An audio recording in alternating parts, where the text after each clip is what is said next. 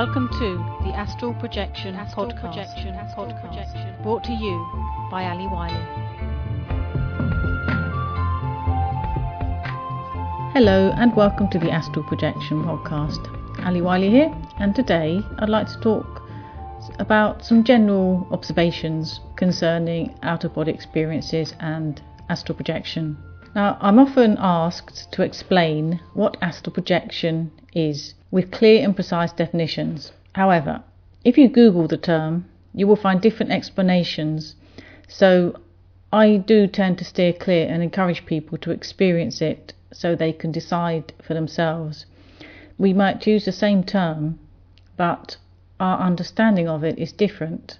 So it's very difficult to actually agree on particular terms to use for this activity. Put very simply, astral projection is focusing consciousness away from the physical body and into the astral body. Though there are people that use the term more generally to include other types of projections, because there's also etheric projection and there's mental projection. So, really, using astral projection as a general term for all these types of experiences technically is not correct. However, I prefer not to spend too much time focused on what it actually is and more time focused on the benefits of these types of experiences and what they can show us about ourselves and how we can use this skill to evolve and to help others and to contribute to the evolution of humanity. Now, having these types of experiences really opens your mind in such a way that you no longer look at your life, the world, and the universe in the same way ever again. They kind of blow open your mind.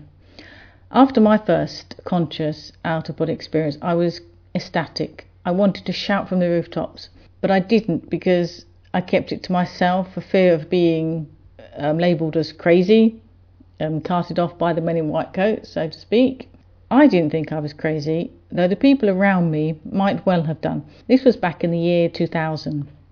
And in those days, there wasn't Facebook or many forums around. I managed to find a book in my local bookshop by William Buhlman, Adventures Beyond the Body, and I struggled with it because I live in Italy, so the book was in Italian. But I managed to get through it, and I realised that many of my experiences were very similar to William Buhlman's experiences. Now, my first experience, it filled me with joy. I still remember that feeling. It was very simple, and I didn't even leave my bedroom. I remember floating above my physical body, feeling totally free. It was fantastic. After the first time, I kept at it. I was afraid that it might have been just a one off, but they just kept coming at a rate of about two or three a week, and I realised I had just started an incredible journey into self. Journeys, of course, involve many things and are not always full of joy and laughter. When you begin this adventure into self, you may meet the positive as well as the negative. Just as in this physical world, there is what we define as good and bad, so it is in the astral, as above, so below. I always recommend to people to prepare themselves for what may happen, though, keeping an open mind. No one can tell you exactly what it will be like for you, but there are certain aspects which are very useful to be aware of. I believe the most important feature of the astral world is that like attracts like. The astral is thought and feeling sensitive. So if you are afraid, you may get your fear reflected back at you in the form of something that you find frightening. For example, if you have a phobia about spiders and you feel fear, then a big spider may manifest in front of you. For this reason, state of mind and emotional stability are essential to avoid more negative experiences. So enter the astral with a light heart focused in joy. This is very important because you are more likely to have a positive experience if you do this. I feel preparation is necessary when attempting astral projection or out of body experiences in order to avoid unnecessary upsets, so to speak. Some things in the astral can appear terrifying when in fact they're quite normal. Um, I'll give you an example of one of my early exits, which I've used several times in the, this in other podcasts. I was flying around outside my house, and suddenly I heard drumming. It was quite dark, and the combination of the drums and the darkness started to make me feel rather uneasy. Now, the more nervous I felt, the faster the drum beat became. I then started to see movement in the distance, and I saw these little men coming towards me, getting closer and closer, and the drums became louder and louder. Well, it totally freaked me out, and I instantly went back to my body, and I remember being pretty desperate to wake up. Then, once awake in my bed, I started laughing as I realised what the drumming was.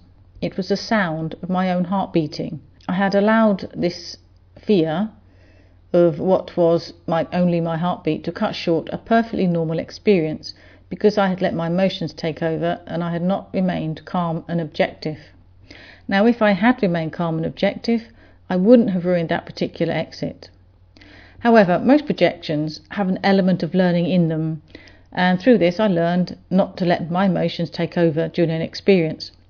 It's not always easy because we are so used to identifying with how we feel. But when projecting, we must learn to step out of our emotions. Sometimes good advice for physical life too in certain situations. Being aware of how we feel can only help us on our journeys. So, to sum up this particular episode, I believe preparation is a key word. Expanding your consciousness in this way is not to be taken lightly. It is a commitment. You are saying to your guides, Yes, I'm ready to discover who I am. And we all have our shadows to work through, and in the astral, you get to meet them head on. It's a great way to evolve, and it's a great way to blow away the cobwebs of your life now, as well as other incarnations. It is an adventure, but with all adventures, there are rivers to cross and hills and mountains to climb. So be prepared, but have fun with it too.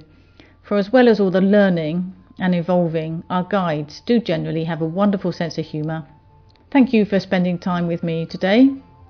You can find other podcast episodes at astralprojectionpodcast.com.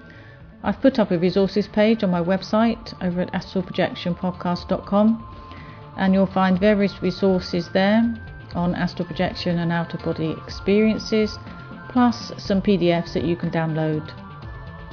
So pop over there for a look and I'll see you next time. Bye for now.